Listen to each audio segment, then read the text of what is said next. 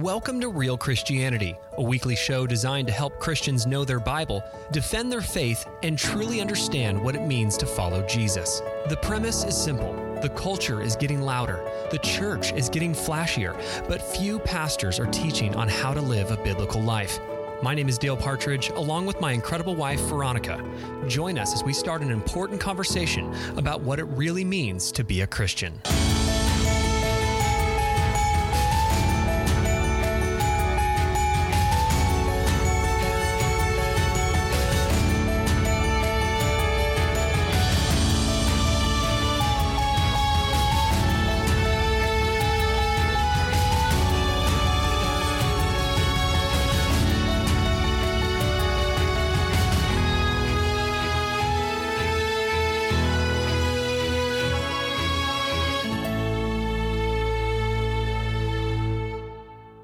Welcome to Real Christianity. Today we are talking about the Bible's perspective on singleness. Man, a lot of you guys have requested this episode, and I'm finally going to tackle it. It's an audio only episode. Again, on some of these higher controversial episodes, I'd like to do them without video because it allows me to look at my notes uh, more often than kind of just winging it off the top of my head here.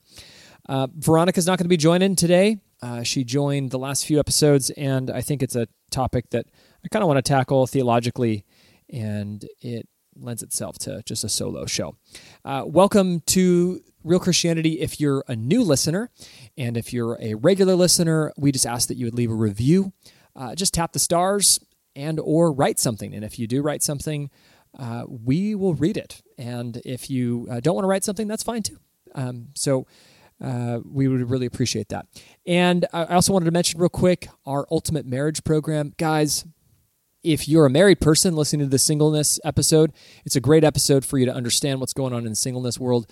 Um, but if, if you're married and you want to work on having a biblical marriage, and you want to figure out what it means to, to walk in your biblical roles, to, to be the spiritual leader, to be the helper uh, of your husband, to have a fruitful uh, marriage that your children can look up to, uh, to, to manage your finances and your sex life and your your your uh, your parenting perspectives and all this stuff according to the Bible. We do a great program at ultimatemarriage.com and you can uh, go to that uh, website and and join. It's a six week program. It's I think it's really well done. We did we filmed it in our studio.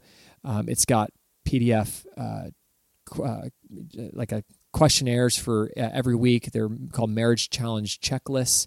Um, it, it's just a great course, and people have written me that it saved their marriage, and they didn't even know that they needed it. And so, uh, we just appreciate it if you guys uh, wanted to enroll there. It's a great way to support our ministry financially because it's just Ultimate Marriage is a companion ministry to uh, to relearn.org, and so it really does help us um, that way. So uh, if you're not a donor, that's a great way to give. Okay, singleness. Let's talk about it. Um, so this is uh, a pretty urgent topic for the global church. Uh, marriage is on the decline across the board in every country. So this isn't just a United States thing. This is this is a global thing of singleness that we're experiencing here. And according to General Social Survey, uh, in 1986, 48% of Americans between the age of 18 and 34 were married. So about half of the population between ages 18 and 34 were married. In 2018, the number dropped to 28%. So that's a 20% drop in that total.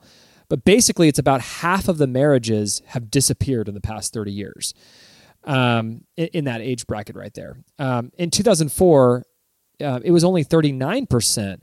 And so it, it's almost as if the internet and social media ushered in singleness. like uh, th- there's just a unique correlation between social media growth and singleness growth. And so a- as of today, 51% of people between 18 to 34 aren't even in a serious relationship.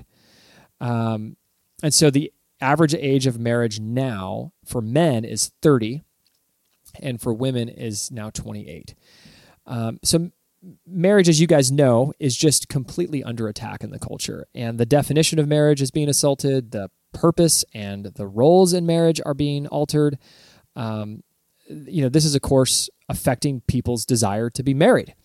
And it also affects the way children are raised and how many children are raised.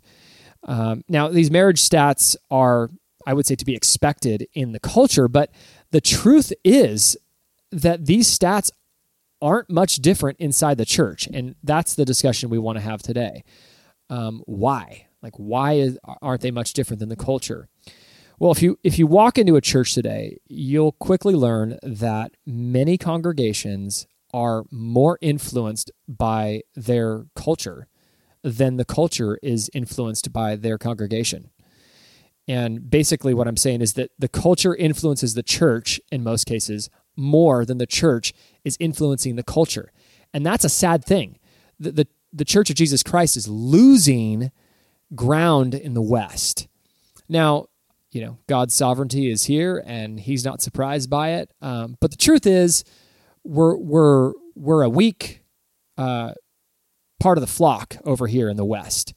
Um, in, comparison to the people that are being persecuted over in the Middle East, um, you know, or in Asia, wow, we are afraid to be, um, someone call us a bad name on Facebook if we stand up for a biblical definition of marriage.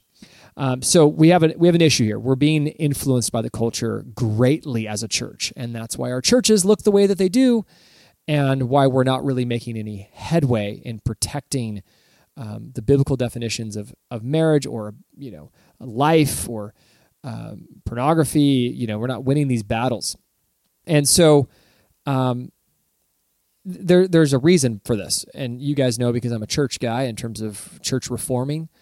Um, the church is designed for the visitor instead of the committed, and it's designed for the seeker instead of the saved.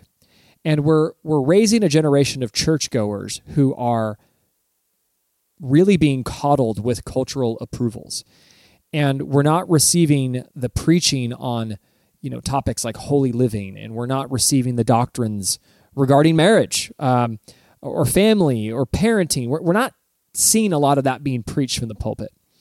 Uh, we're not learning how to defend our faith or deepen our faith through uh, you, know, you, know, spiritual disciplines in the Bible or historic um, uh, church disciplines. Uh, we're we're stuck in a crowd of like inactive spectators, you know, that are listening to positive, uplifting messages that make us feel good, uh, but don't actually conform our lives to the Word of God and and basically the the system works really well for people on year one Christianity. Like for baby Christians, this is a great thing.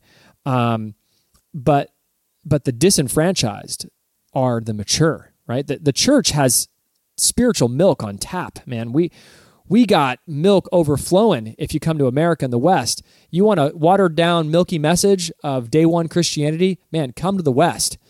But but the meat real doctrinal, heavy, you know, when you read the book of Hebrews, by now you guys should be teachers, but we are going over the basics of the faith. We need to move on from the elementary principles of the gospel.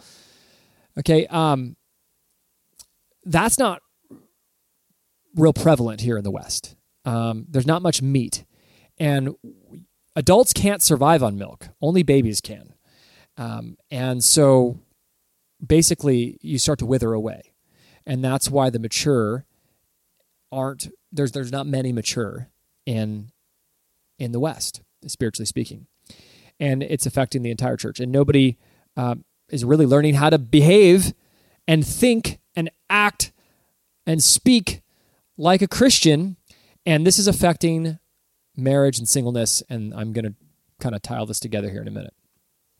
And so when you have a church that's confused and, and watered down and and is again so focused on the visitor and not focused on the committed and so focused on the basic parts of the faith and not focused on the heavier doctrine you, you get a situation where the church is confused about one of the most basic parts of life which is human relationships and we don't know how to talk to the opposite sex uh, we don't know how to date according to biblical principles.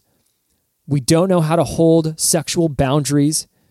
Uh, we don't know how to commit to a person in a relationship uh, that's honorable.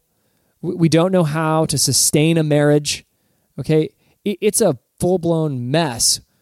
And, you know, I think about the pastors out there and I go, start preaching the word, start preaching truth, get into Ephesians 5, teach people what it means to be a Christian, teach about God's design for the family, um, so that we're not a whole bunch of people confused on how to do this stuff. It's ridiculous that we have tens of thousands of Christians who don't know the basic principles of human relationships. It's ridiculous. And so, um, luckily, God hasn't left us alone. He hasn't left us alone, and we can trust that His word does not return void. And so, let's talk about singleness and how we can replace the lies that we've learned in the modern culture with the truth from Scripture. And for those of you guys that are single and are listening to this, uh, just want to be clear uh, I empathize with you. I really do. Um, even if you do know these truths, sadly, you're living in a culture where most people don't. And um, we've met several Christian singles who would just be incredible spouses, but they can't seem to find a man or a woman who's willing to commit to a marriage relationship. And it's actually really weird when you walk into a young adults ministry at a church and you see hundreds of 17 to 24 year olds all being with each other and nobody's married. Um, and so I'm going to share my perspective on that later in the show, but it's it's a weird thing that we got going on in the church right now. Hey, Dale Partridge here. We hope this podcast has been a blessing to your walk with God. For those that don't know, Real Christianity is an audio ministry under our nonprofit, relearnchurch.org. I'm telling you this because we're a listener supported podcast. It takes a small team, a serious amount of equipment, and several hours per week to keep this show going. I share this because Veronica and I want to grow the reach of this show so that it might help even more Christians mature in their understanding of God's Word. So if you're a regular listener to this podcast, would you consider supporting us in this ministry effort? We're not asking for much, maybe $10, $20, or $25 per month. I promise you that your support will help us continue to get God's truth out, to strengthen the body of Christ, and to further the gospel. If you feel led to make a donation, simply go to relearnchurch.org forward slash donate. Again, that's relearnchurch.org forward slash donate. Thank you so much for your consideration.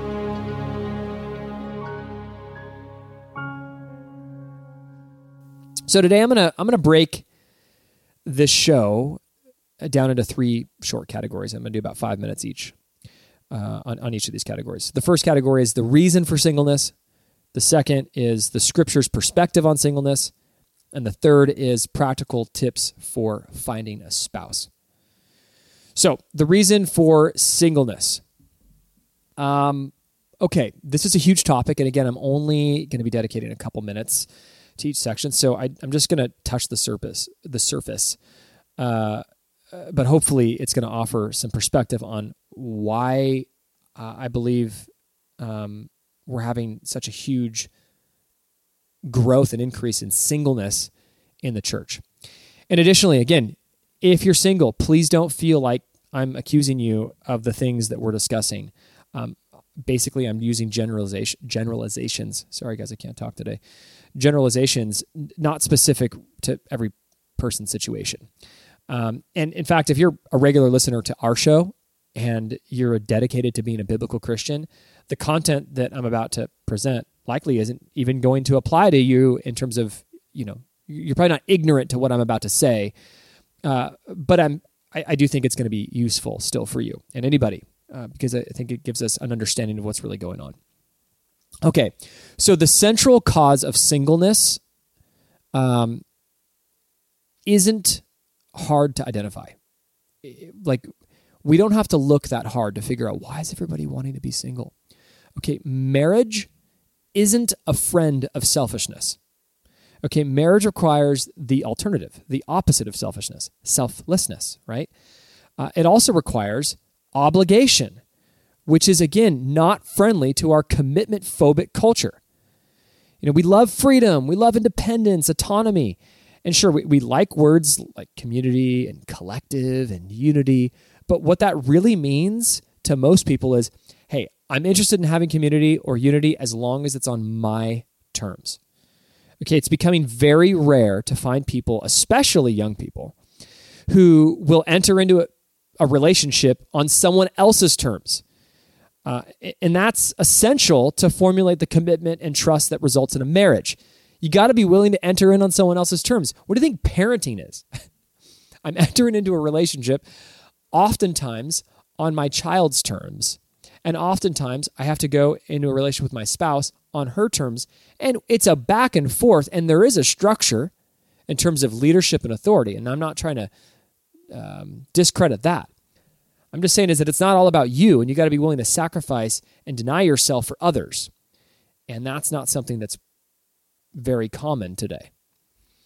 And I see a lot of singles hide behind phrases like, I need to find myself before I find my spouse. Okay, that's just not a biblical idea. Okay, that's a selfish idea, masking, uh, masquerading around as wisdom.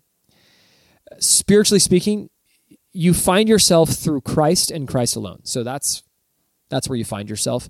Now, relationally speaking, um, you don't find yourself before you find your spouse. You find yourself through your spouse.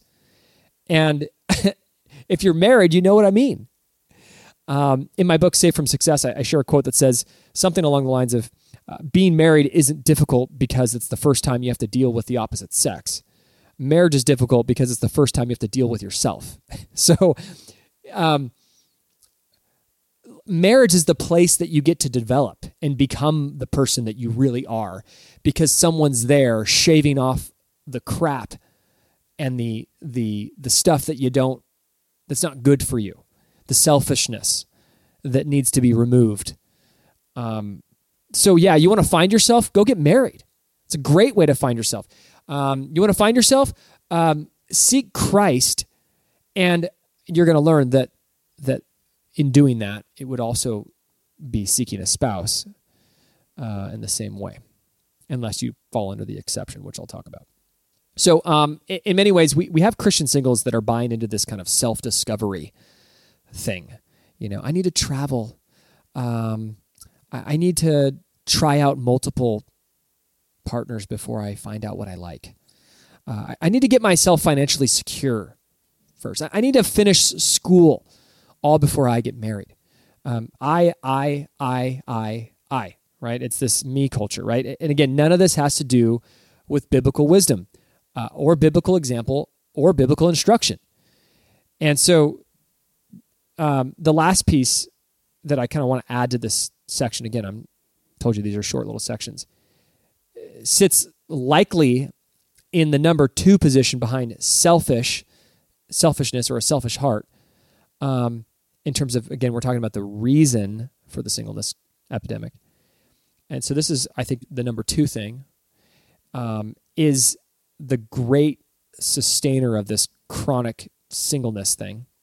And we talk about it a lot on the show and that's pornography. Okay the enemy has used this against both men and women, and but primarily men. But basically, you know, it allows for singles to have have a sex life without another person. That's what pornography does.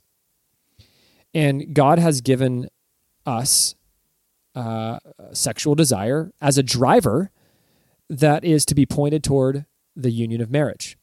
But when you take that drive and waste it on yourself, you find that you have far less motivation as a man or a woman to go find a spouse.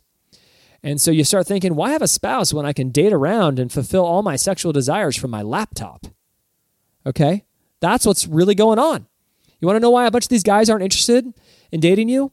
It's because they're going home and having sex with themselves. And uh, yeah, they, they're they're they're literally removing the drive to pursue you as a woman. That's what's happening. Now you add on top of all of this a self-focused culture the degradation and perversion of manhood, the elevation of feminism, the celebration of singleness and extended uh, adolescence, and you create an environment that is violently against a self denying sacrificial union like marriage. And so, in a nutshell, that's my very simple reasoning of why we're dealing with so much singleness in the culture. It's it's selfishness, me culture is a big one, and pornography uh, is, you know, it's way more complex than this. But this is a big reason, the two big reasons behind it. Okay, now I want to talk about section number two, which is the scripture's perspective on singleness. Okay, so there's two sections of scripture that we often turn to when discussing the Bible's perspective on singleness. And so the first is in Genesis 2, and the second is in 1 Corinthians 7. And there are more passages in scripture about this, but we're not going to talk about that today. Um, I just want to talk about the fundamentals, and um, I'll kind of add some points to this. So I want to look at Genesis 2:18. It says, "And the Lord God said, It is not good that man should be alone. I will make him a helper comparable to him. Okay, so first I want to draw your attention to the fact that it's not good that man should be alone. So God's saying your aloneness as a man is not good. That's a declaration of truth right there. Second, what's interesting is that Adam wasn't alone. Okay, he, he was surrounded by the animals, and he even had a perfect relationship with God himself so what what that means is that when God speaks about Adam's aloneness, he's actually saying that it's not good that man should be without a wife. Because he just didn't make another person when he when he solved this problem. He made Adam a wife. And that solved the aloneness. And it tells us that a few verses later. It says, Therefore, in verse 24 and 25, therefore a man shall leave his father and mother and be joined to his wife, and the two shall become one flesh. And they were both naked, the man and his wife, and were not ashamed. So, catch this also. This teaches us that God's desire in a perfect world, this is prior to sin entering into the world. This is like heaven and earth in one kind of blended together here. Can in a perfect world, uh, before sin entered, God's desire was that man should not be without a wife. So, in a perfect situation, best case scenario, it's not good that man should be alone. He, God makes him a wife. And we, we know that this has got to be true because without a wife, Adam couldn't complete the God's mandate to be fruitful and multiply, right? Just be him by himself. And so, a couple of things. God made it pretty obvious when um, when we are ready for marriage. It's called puberty. If you guys haven't heard of it, um, and historically, people were married between the ages of 15 and 20. Um, now, think about this for a moment. We have about 5,000 years of documented human history. Everything out before that is called prehistoric, right? Prehistory. So out of those 5,000 years, 4,900 of them, um, people were marrying between those ages of like 15 to 20. And so basically, generations past were intentional about limiting the space between sexual maturity and desire and the ability to properly fulfill that desire. Now, sure, the, the average life expectancy was shorter and the character maturity was much higher by teen years than it is today. But just because we've extended life uh, doesn't mean that we should and have to extend maturity in, uh, in marriage. Like we don't need to be 28 or 30 to get married. So something's happening here. Um, Albert Mohler uh, shares a really good thought on this. Uh, uh, and I'll, I'll read it to you. His quote is The vast majority of Christians who have gone before us would surely be shocked by the very need for a case to be made for Christian adults to marry. Our bodies are not evolutionary accidents, and God reveals his intention for humanity through the gifts of sexual maturation, fertility, and sexual desire. As men and women, we are made for marriage. As Christians, those not called to celibacy are called to demonstrate our discipleship through honoring the Creator's intention by directing sexual desire and reproductive capacity into a commitment to marriage. Marriage is the is the central crucible for accepting and fulfilling the adult responsibilities of work, parenthood, and the full acceptance of maturity. Now, I want you to notice just the one caveat that he makes in this statement, which I agree with. He says, Those not called to celibacy. Now, this is the only biblical exemption from a pursuit of marriage as a Christian. And so this leads us to our next passage of Scripture. And this is the passage that everyone in the church turns to as a way to celebrate and justify the singleness stuff. And so let's look at what Paul is saying, and then let's see if it actually holds up to what the culture is saying, or, or at least how the church is using this passage.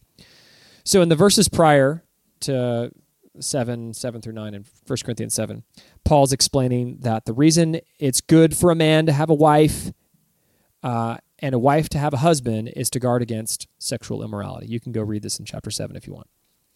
Um, and if you're married, he's telling married couples don't deprive each other of sex um, unless you both agree upon it for a time for the purpose of fasting and prayer, but be sure that you return back to your normal sex life soon so that the enemy doesn't tempt you. I want you to think about that for a minute.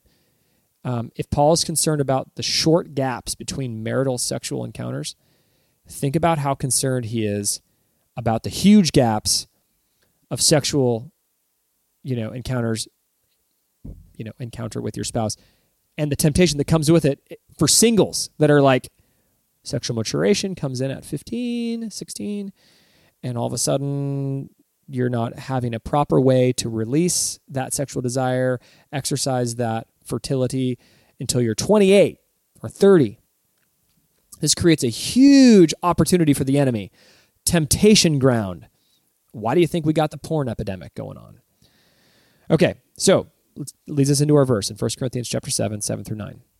It says, Paul's writing, For I wish that all men were even as I myself.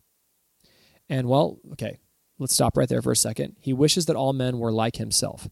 Well, what is Paul? Paul is single and he's on full time mission work. Okay, so he wishes that we were single and full time serving God.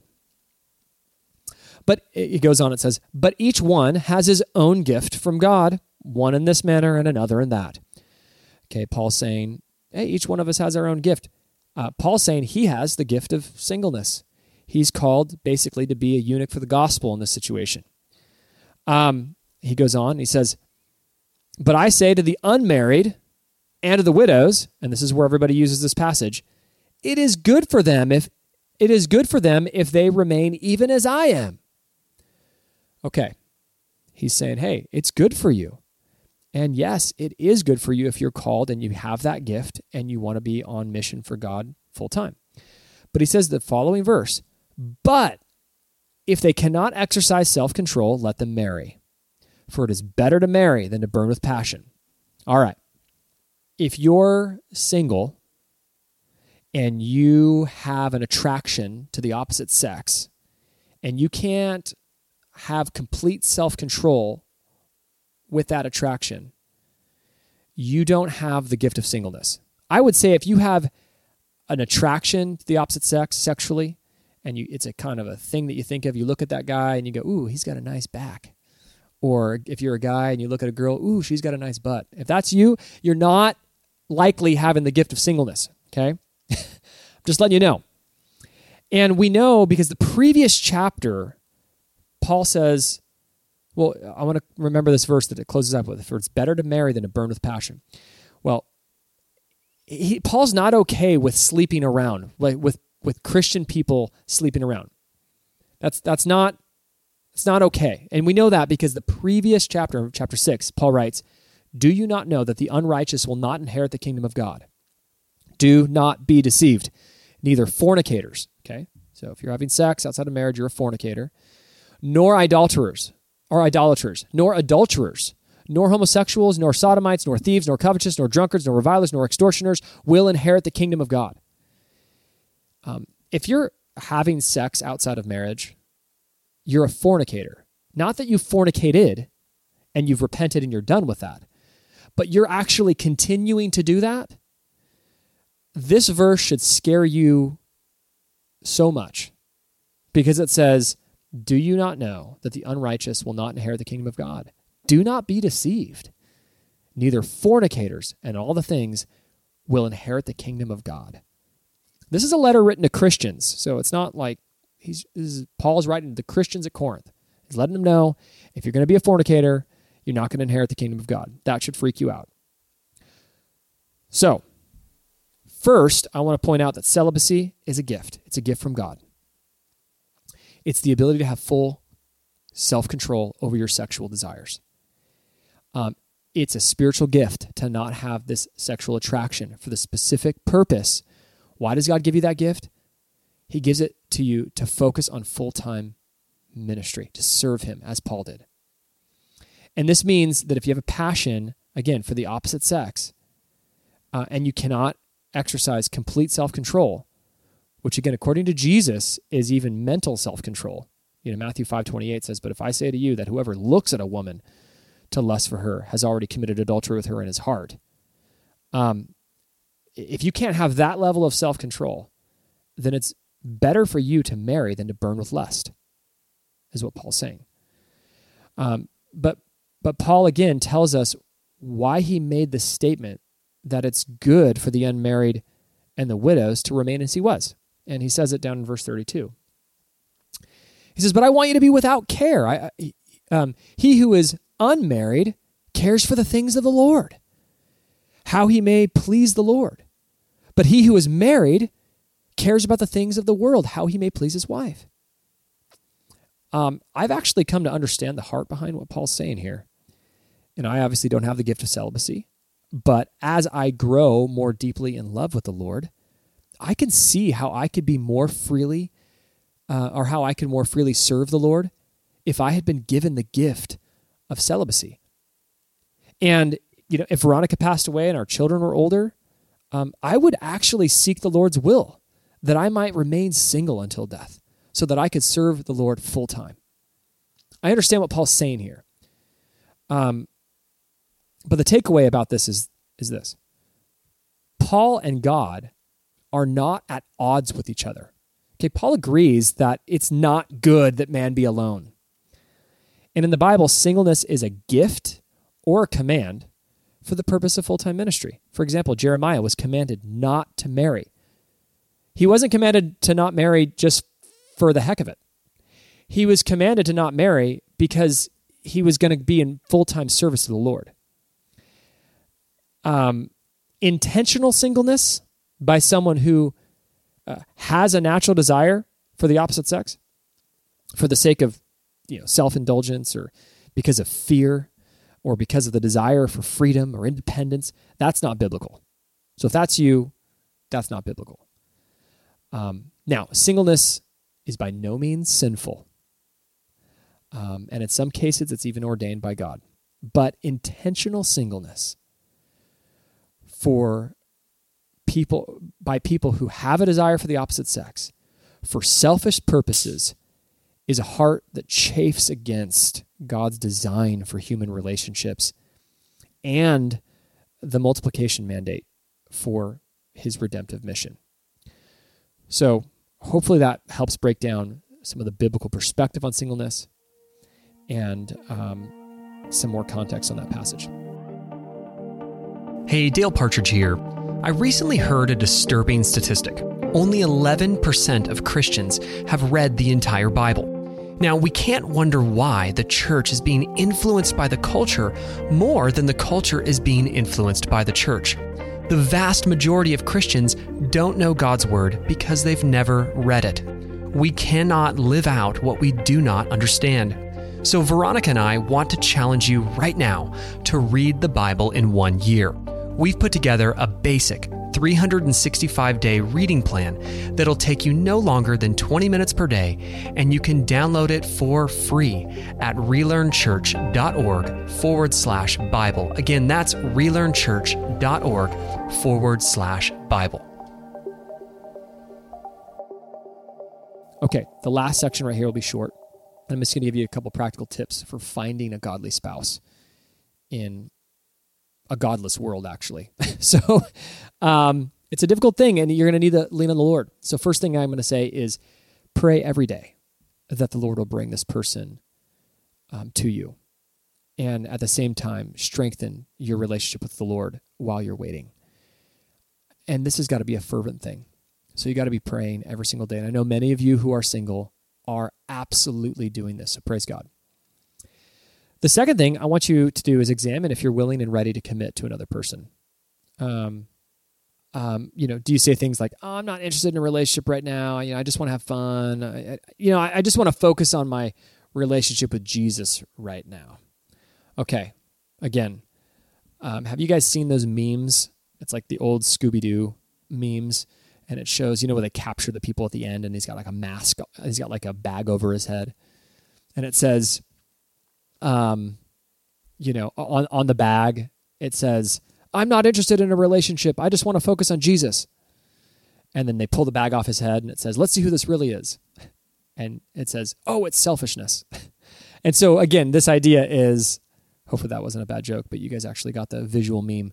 But basically, those kind of statements, I just want to focus on my relationship with Jesus. Like, there's some truth to it, but it's usually just selfishness masquerading as like some sort of wisdom. Um, if you're of the age of marriage, if you have a desire for the opposite sex and you're a Christian, you should always be ready and willing and open to the Lord putting that spouse in your life. If you have fear or whatever's going on, you need to take that to the Lord. Uh, number three, um, are, are you making margin in your life to meet new people? I've seen so many people. We're so busy today that a lot of singles just they're they're single because they have no room to date. And so I just say you got to leave some margin in your life. And I know it's inconvenient; you can't be as productive as you want to be, uh, but you got to make sure there's some margin, um, so that you're not so busy you can't even entertain a new relationship. Are you willing to talk to new people? Men, step up your game here so tired of men that are afraid to talk to women.